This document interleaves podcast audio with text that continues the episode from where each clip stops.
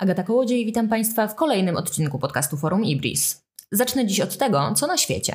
Global House Price Index firmy Knight Frank, która śledzi zmiany cen nieruchomości mieszkaniowych, pokazuje, że na koniec dwa tysiące dwudziestego pierwszego roku Turcja zanotowała najwyższy wzrost cen rok do roku. Skoczyły one tam średnio o sześćdziesiąt procent w ujęciu nominalnym. Z kolei Australia zanotowała najwyższy wzrost cen w ujęciu realnym, czyli po uwzględnieniu inflacji, o siedemnaście i pół procent. Polska zajęła trzydzieste pierwsze miejsce pośród pięćdziesięciu sześciu krajów i regionów na świecie z rocznym wzrostem cen o prawie dziewięć procent w ujęciu nominalnym i niecałe trzy procent w ujęciu realnym. To może nie jest tak źle. Z innej strony, mamy w Polsce około cztery procent mieszkań socjalnych. W Holandii jest ich blisko trzydzieści procent, a w ubiegłym roku Holendrzy wyszli na ulicę z powodu kryzysu mieszkaniowego, bo setki tysięcy ludzi od lat tkwią na listach oczekujących na mieszkanie. Liczba bezdomnych podwoiła się w ciągu dziesięciu lat. Z kolei w Niemczech mieszkań socjalnych jest mniej niż w Polsce, około trzy procent, a Niemcy wydają nam się rajem na ziemi. Na czym więc polega nasz problem mieszkaniowy? O tym porozmawiam z moim dzisiejszym gościem, którym jest Jan Mencwel, aktywista, współzałożyciel Stowarzyszenia Miasto jest Nasze i autor książki Betonoza i jak się niszczy polskie miasta. Dzień dobry. Dzień dobry, dzień dobry Państwu. Czy my w ogóle w Polsce mamy jakiś problem mieszkaniowy? Ostatecznie u nas jeszcze nikt nie wychodzi na ulicę. Oczywiście, że mamy problem mieszkaniowy i nawet jeżeli tego jeszcze nie widać w nastrojach społecznych, to widać to w różnych danych. Chociażby w takiej liczbie, którą ostatnio poznałem, że czterdzieści trzy procent Polaków w wieku dwadzieścia pięć do trzydziestu pięciu lat mieszka z rodzicami. I możemy łatwo założyć, że to nie dlatego, że chcą mieszkać z rodzicami, tylko dlatego, że zwyczajnie nie bardzo ich stać na, na wyprowadzkę z domu. I jest to oczywiście jeden z najwyższych odsetków tego typu w Unii Europejskiej. Przykładowo, nie wiem, w Niemczech, czy w Wielkiej Brytanii, czy we Francji to jest kilkanaście procent zaledwie. Więc ten problem istnieje, on dotyka, dotyka przede wszystkim ludzi młodych, właśnie tych, którzy chcą się usamodzielnić, którzy już wchodzą w dorosłość i niestety tak naprawdę kwestia wyprowadzki, kwestia usamodzielnienia się, jeżeli chodzi o mieszkania, to jest jedna z największych barier obecnie. Skoro wspomniał Pan o młodych, ja przytoczę badania Instytutu IBRIS wspólnie z Centrum imienia Ignacego Daszyńskiego, z których wynika, że czterdzieści Prawie dziewięć procent popiera pogląd, że państwo powinno budować mieszkania na wynajem, a prawie czterdzieści procent uważa, że państwo powinno regulować poziom czynszów w mieszkaniach. Czy takie oczekiwanie regulacji rynku to nie jest za dużo? To nie jest komunizm? Oczywiście, że to nie jest komunizm. To jest co najwyżej dążenie do standardów, które mamy w Europie. A ani jedna z tych rzeczy, które, o której mówimy tutaj, się nie dzieje, bo tak naprawdę regulacji czynszów nie mamy praktycznie żadnej, a z kolei no, budownictwo takie publiczne no, jest w fazie szczątkowej. No, zarówno na poziomie samorządów buduje się bardzo mało nowych mieszkań komunalnych, jak i to ten program Mieszkanie Plus, który rząd szumnie zapowiadał, też tak naprawdę skończył się na zaledwie procencie tych mieszkań, które zapowiadano. Więc to mówimy o czymś, co, co dla mieszkańca Europy Zachodniej jest czymś normalnym. Przykładowo w Wiedniu dwie trzecie mieszkańców mieszka w mieszkaniach publicznych albo właśnie komunalnych, socjalnych, albo powstałych w ramach różnych programów, gdzie publiczny podmiot, na przykład miasto, dofinansowuje prywatne inwestycje po to, żeby część tych inwestycji była oddana później jako mieszkania właśnie w zasób publiczny. Więc to nie musi być też tak, że to państwo wszystko buduje, tylko na przykład, że powstaje to na zasadzie jakiejś współpracy pomiędzy podmiotami prywatnymi, a państwem, które niekoniecznie musi stać się wielkim deweloperem. Wystarczy, że po prostu ten zasób publicznego, publicznego mieszkalnictwa się powiększy i będzie dostępny. Dlaczego u nas go nie ma? Dlatego, że po pierwsze nie buduje się nowych mieszkań i te, i te inwestycje, na przykład weźmy Warszawę. Rafał Trzaskowski obiecywał na początku swojej kadencji, właściwie to była jego obietnica wyborcza, że będzie oddawał półtora tysiąca mieszkań, nowych mieszkań komunalnych rocznie. Przez cztery lata oddał ich niecały tysiąc, osiemset pięćdziesiąt około, więc no po prostu te obietnice zwyczajnie są niedotrzymywane, ale to też dlatego, że nikt polityków z tych obietnic nie rozlicza. Polityk w Polsce wie, że musi powiedzieć coś o mieszkaniach w trakcie kampanii wyborczej, ale później może tego nie, nie dowieść, mówiąc kolokwialnie, i wyborcy mu to wybaczą, bo są już zwyczajnie przyzwyczajeni do tego, że niczego nie mają prawa od polityków oczekiwać w tej sprawie, że tak naprawdę jeżeli potrzebują zapewnić dach nad głową, to muszą liczyć na siebie, muszą liczyć na, na rodziców, muszą liczyć na to, że zostaje im tak naprawdę wzięcie kredytu i kupno mieszkania na wolnym rynku. Różnica pomiędzy rynkiem mieszkaniowym i tymi potrzebami mieszkaniowymi Polaków, a na przykład takim pięćset plus. Gdyby politycy nie dowieźli pięćset plus, to chyba społeczeństwo by im tego nie wybaczyło. A rynek mieszkaniowy wybacza. No, pięćset plus to jest przykład takiego programu, który jest bardzo prosty i bardzo prosty też w rozliczeniu. Każdy miał dostać, każdy dostał, prawda? Znaczy każdy, kto, kto ma dziecko, czy każde dziecko tak naprawdę, bo to świadczenie przysługuje na dziecko. Więc no, było to niezwykle proste do rozliczenia i tutaj nie, w zasadzie nie było możliwości, żeby, żeby tego nie zauważyć, że coś się nie wydarzyło. Jeżeli chodzi o mieszkania, to jest to to bardzo ulotne. No, mamy jakieś liczby, które politycy podają, że, że zbudują tyle i tyle mieszkań. Premier Morawiecki też obiecywał setki tysięcy mieszkań w ramach programu Mieszkanie Plus. Mogę nawet, przepraszam, bo sobie nawet to specjalnie zapisałem, może potem to, to może też przytoczę, żeby było wiadomo, bo to już są naprawdę konkretne liczby.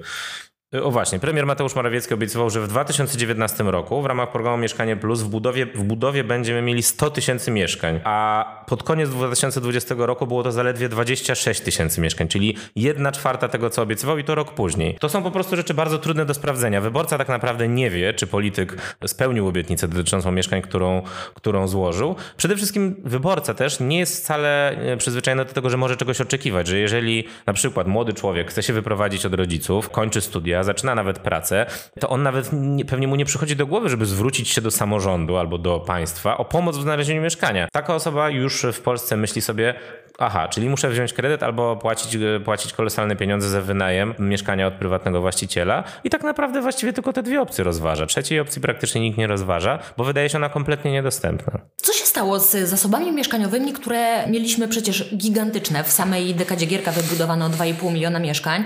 Ja czytałam to jakieś, jakieś dane sprzed kilku lat, że Polacy, mniej więcej połowa Polaków mieszkała kilka lat temu w zasobach wybudowanych w czasie P R L u. Przecież to nie były mieszkania własnościowe. Co się stało, że dzisiaj tego takiego zasobu komunalnego, socjalnego praktycznie w Polsce nie ma? Popełniono w pewnym momencie błąd, kiedy no, już po osiemdziesiątym dziewiątym roku zezwolono na to, żeby stopniowo takie mieszkania i spółdzielcze, i nawet mieszkania komunalne, czyli takie będące w stu procentach własnością samorządu, wykupować na własność. Lokatorzy zarówno mieszkań takich w wielkich spółdzielniach mieszkaniowych, które powstawały, czyli w tych blokowiskach, które powstawały w P R L u, i to dzięki nim tak naprawdę tyle tych mieszkań zbudowano, po prostu z czasem stawali się, wykupowali te mieszkania na własność. Teraz te mieszkania często przechodzą chodzą na kolejne pokolenie. Ja sam jestem trochę beneficjentem takiej sytuacji, bo moi rodzice swoje mieszkanie w bloku niewielkie wykupili na własność i dzięki temu mogli sfinansować, pomóc mi w kupnie mojego mieszkania, w którym teraz mieszkam. Ale nie każdy był... W... I teraz, teraz już mamy tak naprawdę, w dorosłość wchodzi to pokolenie, które już tego benefitu, można powiedzieć, nie otrzyma po swoich rodzicach, bo ich rodzice już nie mieszkali w tym mieszkaniu spółdzielczym, raczej już wychowali się w latach, weszli w dorosłość w latach dziewięćdziesiątych i też już często byli skazani na kupno mieszkania na kredyt, więc, więc tak naprawdę często nie stać ich już na to, żeby jeszcze sfinansować tego typu start w dorosłość swoim dzieciom. Więc popełniono, myślę, dwa błędy, czyli uszczuplono tak naprawdę ten zasób mieszkań publicznych, mieszkań komunalnych, pozwalając na ich wykup, i no to, że spółdzielcy stawali się tak naprawdę właścicielami swoich lokali, zamiast utrzymać ten system, w którym jest to forma jakiegoś udziału we wspólnocie, ale niekoniecznie posiadania mieszkania na własność. Dlaczego to byłoby lepsze? Ostatecznie to był też taki bardzo długoterminowy najem. To rotacja mieszkańców wcale nie musiałaby być większa. Przede wszystkim dlatego, że mamy dzisiaj sytuację, w której bardzo wiele z tych mieszkań wcale nie służy tak naprawdę jako zaspokojenie tej podstawowej potrzeby życiowej, czyli że ludzie po prostu w nich mieszkają, tylko są te mieszkania drugie, trzecie w rodzinie, które często są wynajmowane, ale w bardzo wielu sytuacjach, i mamy dane, które pokazują, że nawet Co, co dziesiąta w niektórych, niektórych województwach, co ósme mieszkanie po prostu stoi puste. Dlatego, że ktoś odziedziczył mieszkanie po babci, ale niekoniecznie jest w takiej sytuacji życiowej, że musi je wynajmować, prawda? A może to jest mieszkanie w mieście, którym nie mieszka, ale chce mieć ten komfort, że jak przyjedzie odwiedzić rodzinę, to ma gdzie się zatrzymać. A tak naprawdę powinniśmy dążyć do tego, żeby maksymalnie wykorzystać dostępny zasób mieszkaniowy, żeby wszystkim zapewnić tą podstawową potrzebę, jaką jest miejsce, do, godne warunki do mieszkania. I te mieszkania mogłyby właśnie do tego służyć. Gdyby nie fakt, że no tak naprawdę przechodząc, kiedy one przechodzą na własność, no można nimi dysponować w niemal dowolny sposób i po prostu trzymać je puste. Czyli tak naprawdę mamy sytuację, w której jest ma- wąska, uprzywilejowana grupa, która jest na tyle bogata, że po prostu stać ją nawet na to, żeby trzymać puste mieszkanie, i cała reszta społeczeństwa, dla którego, dla którego zdobycie własnego mieszkania, właściwie godny, zapewnienie sobie godnych warunków, jest nie lada wyzwaniem i często okazuje się niemożliwe, i ci ludzie po prostu na przykład właśnie zostają d- przez długie lata z rodzicami. Czyli co, podatek od pustostanów i kat- Oczywiście, ja jestem jak najbardziej zwolennikiem tego typu rozwiązań, bo uważam, że to jest jedyna droga do tego, żeby uruchomić ten zasób, który w tej chwili jest no, marnuje się de facto, tak? Bo to nie chodzi o to, żeby ludziom te drugie, trzecie mieszkania odbierać, bo zaraz oczywiście ktoś powie, że to chodzi o odbieranie mieszkań. Nie, to chodzi o podatek, który sprawi, że nie będzie się opłacało po prostu trzymać takiego pustego mieszkania. Ja kilkanaście lat temu studiowałem w Holandii i tam wtedy wprowadzano takie prawo, bo po prostu znalezienie mieszkania w takim mieście jak Amsterdam było niemożliwe. Po prostu tam te ceny mieszkań na wynajem były takie, że nikogo na to nie było stać. Już nie tylko studentów, ale nawet ludzi młodych pracujących. Teraz jest chyba jeszcze gorzej. Zdaje się, że jest jednak trochę lepiej niż było, ale problem nadal istnieje, co pokazuje też, że te rozwiązania to nie jest takie proste, że jak wprowadzimy tego typu podatki, to natychmiast problem mieszkaniowy w Polsce zostanie rozwiązany. Ale mimo wszystko innej drogi nie ma, no bo możemy się oszukiwać, że prywatny rynek dostarczy nam, prawda, mieszkań, że wystarczy jeszcze bardziej ułatwić deweloperom budowanie, żeby kolejne mieszkania powstawały i żeby wreszcie powstał ten milion, dwa miliony, nawet trzy miliony, niektórzy szacują jeszcze mieszkań brakujących w Polsce. Tylko że rynek deweloperski od lat przeżywa boom, budujemy coraz więcej, deweloperzy budują coraz więcej mieszkań i te mieszkania co, są coraz droższe, więc i coraz mniej dostępne, bo siła nabywcza metra mieszkania w Polsce spada. Znaczy przeciętnego Polaka coraz mniej stać na kupno mieszkania. I to jest problem. Mimo rozwoju tego rynku deweloperskiego widać, że on po prostu tej, tego problemu sam nie jest w stanie rozwiązać. Kataster od drugiego, trzeciego mieszkania? Od trzeciego to już na pewno, bo tutaj już nie ma jakby co w ogóle dywagować. Jeżeli jest osoba czy, czy gospodarstwo domowe, które stać na to, żeby utrzymywać trzy mieszkania, no to, no to ten podatek powinien być na tyle wysoki, żeby... No, opłacało się po prostu szukać najemców albo, albo sprzedać, albo szukać najemców do tego mieszkania, bo to uruchomi po prostu zasoby, które sprawią, że ceny mieszkań nawet na wynajem będą po prostu bardziej atrakcyjne. Właściciele mieszkań zaczną poszukiwać wręcz kogoś, żeby, żeby to mieszkanie, po prostu najemcy takiego mieszkania. Być może należałoby rozważyć to, żeby nawet już od drugiego mieszkania jakaś forma podatku od pustostanu funkcjonowała, albo żeby był jakiś wąski katalog sytuacji, w której dana osoba czy rodzina jest zwolniona z takiego z takiej opłaty.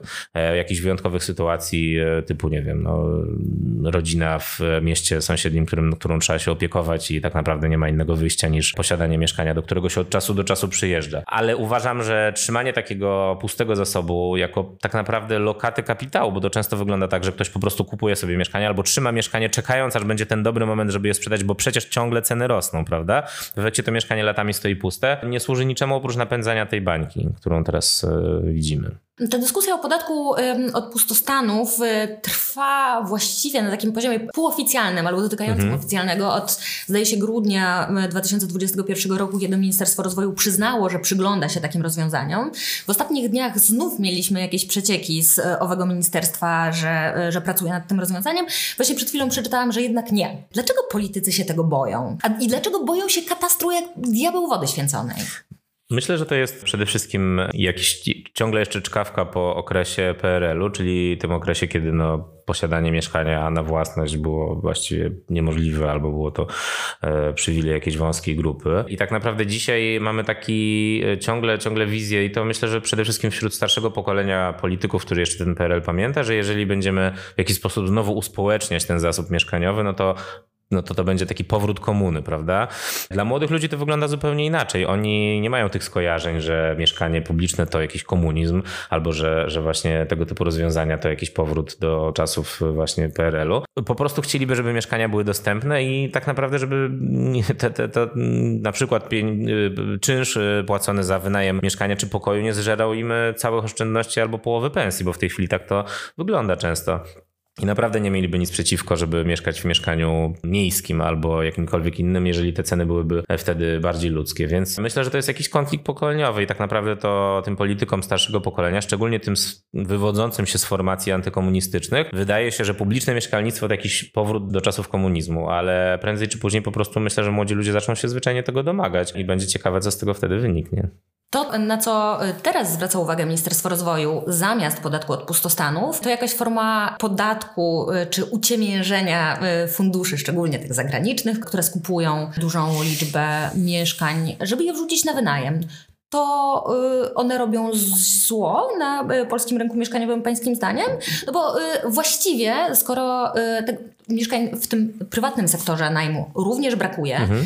Co więcej, on jest bardzo często jeszcze niecywilizowany w Polsce. To może dobrze, żeby to się jakoś usystematyzowało, żeby podniesiono jakość tego najmu, a im więcej będzie tych, tych mieszkań na wynajem, tym bardziej będą one dostępne i w związku z tym tańsze. Szczególnie teraz, kiedy deweloperzy przestają budować tyle, właściwie zdolność kredytowa Polaków radykalnie spadła. Być może niektórym deweloperom za jakiś czas, jeśli ta sytuacja się utrzyma, może grozić bankructwo. I tym samym stracimy moce produkcyjne na kolejne lata, kiedy, kiedy wróci hossa na tym rynku. To może dobrze, żeby te zagraniczne fundusze mocniej weszły na polski rynek, zdjęły tę podaż y, mieszkań, jednocześnie zwiększając zasób mieszkań na wynajem. Trzeba je teraz karać jakimiś podatkami? Przede wszystkim to nie jest tak, że podatek nałożony na takie podmioty to jest od razu kara. Nie, nie, nie, postrzy- nie należy tego postrzegać w kategoriach jakichś takich etycznych. To są po prostu narzędzia, na które każdy podmiot funkcjonujący na rynku powinien być przygotowany. I umówmy się, że w tej chwili, jeżeli mówimy na przykład o wizji bankructwa deweloperów, to raczej jest to wizja no, mało realistyczna, biorąc pod uwagę, że marże deweloperskie stale rosną i tak naprawdę wynoszą średnia marża dewelopera, to jest dwadzieścia siedem procent, czyli tak naprawdę bardzo wysoko w porównaniu z tym, co mamy, nie wiem, w takich krajach jak Wielka Brytania czy, czy Niemcy, gdzie to jest kilkanaście procent, może dwadzieścia, to już jest maks, ale, ale w Polsce po prostu deweloperzy świetnie nadal zarabiają na tej sprzedaży mieszkań, więc co się wydarzy, jeżeli przyjdą trochę chudsze czasy, no być może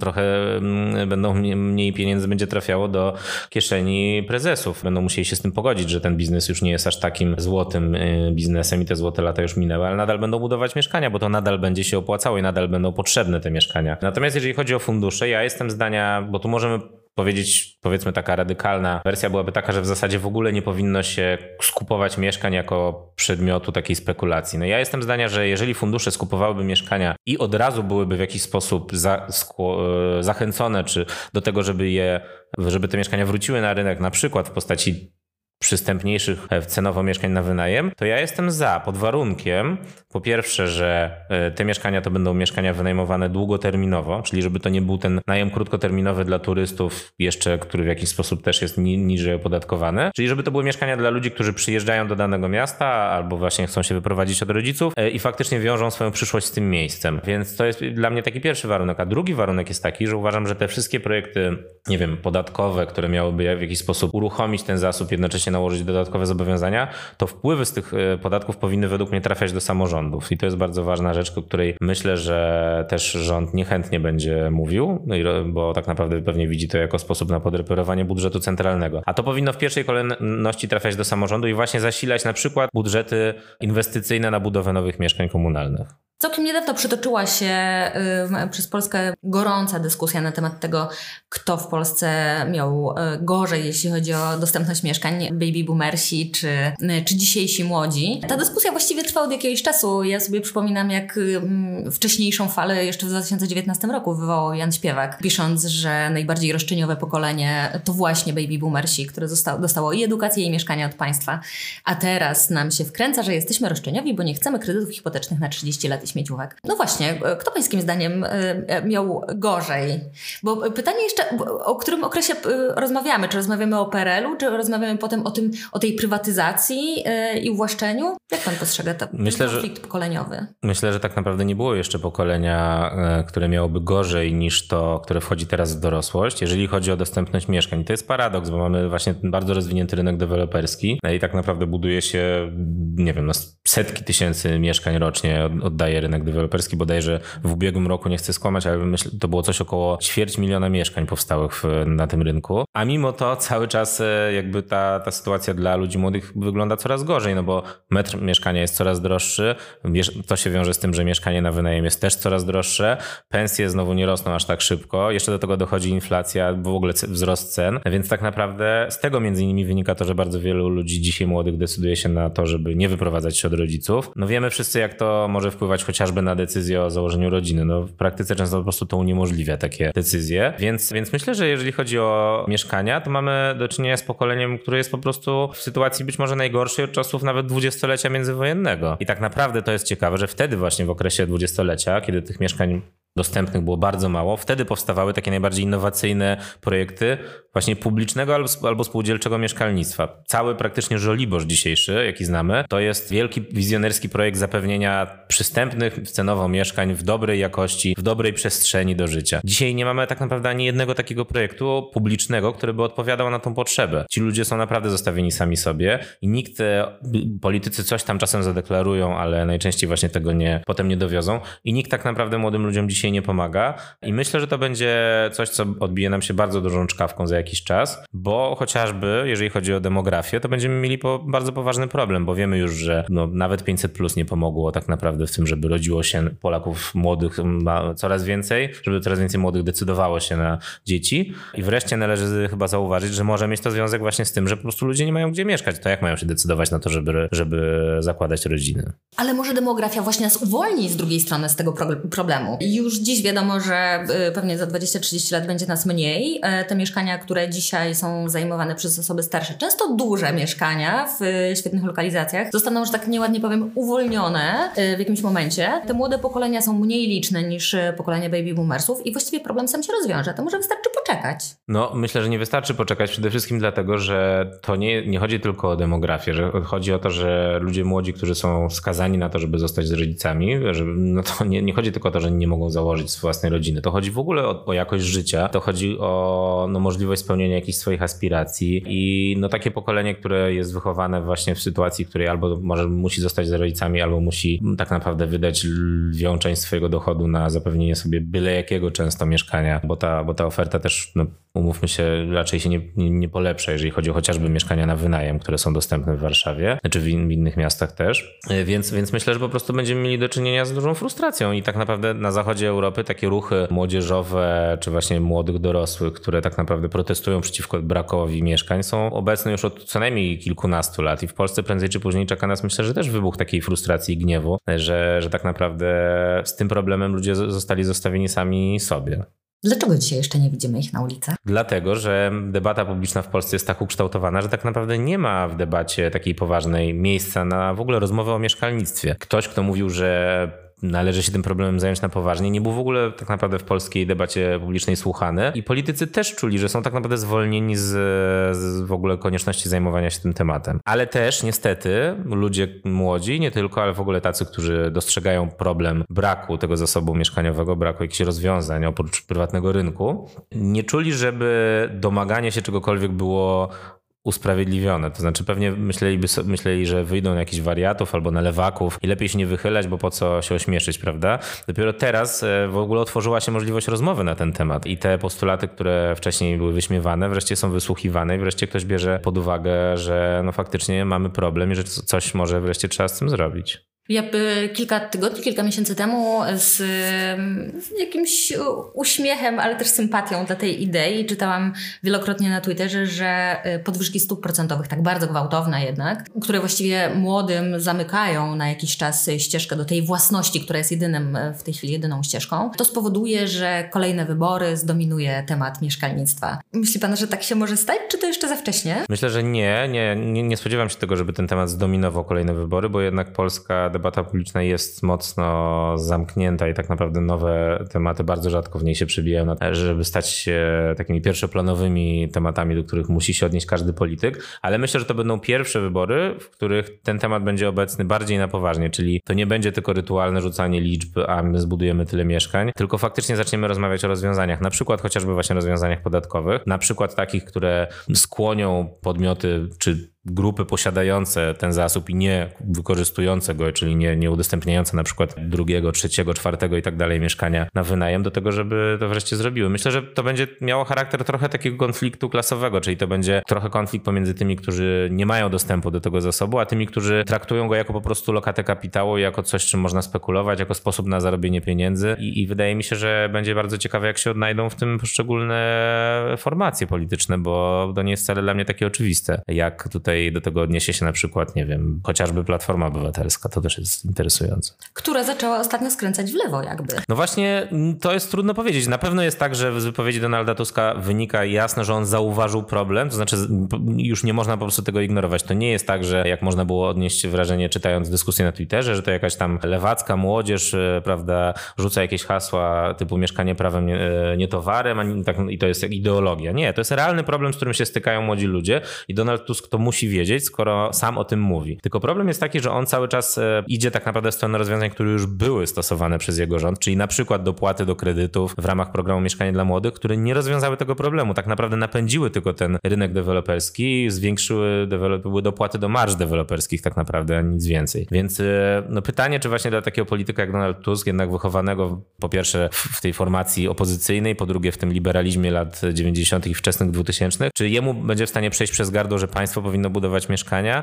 czy będzie w stanie jakoś tą, tą sprawę zaadresować, mówiąc cokolwiek więcej niż tak, młodych powinno być stać na własne mieszkanie. To może cała nadzieja w PiSie?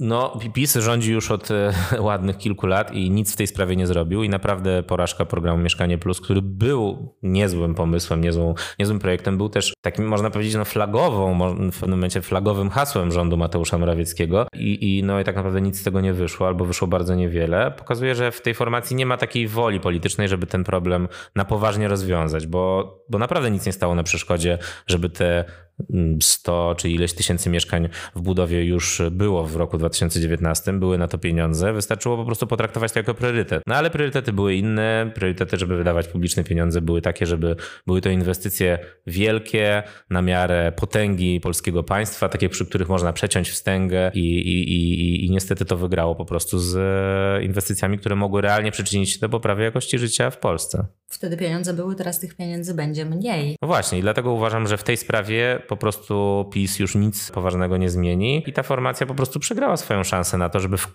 tak naprawdę kolejnej sferze poprawić realnie jakość życia, pokazać, że państwo może rozwiązywać problemy zwykłych Polek i Polaków. I niestety tego problemu państwo za PiS nie rozwiązało.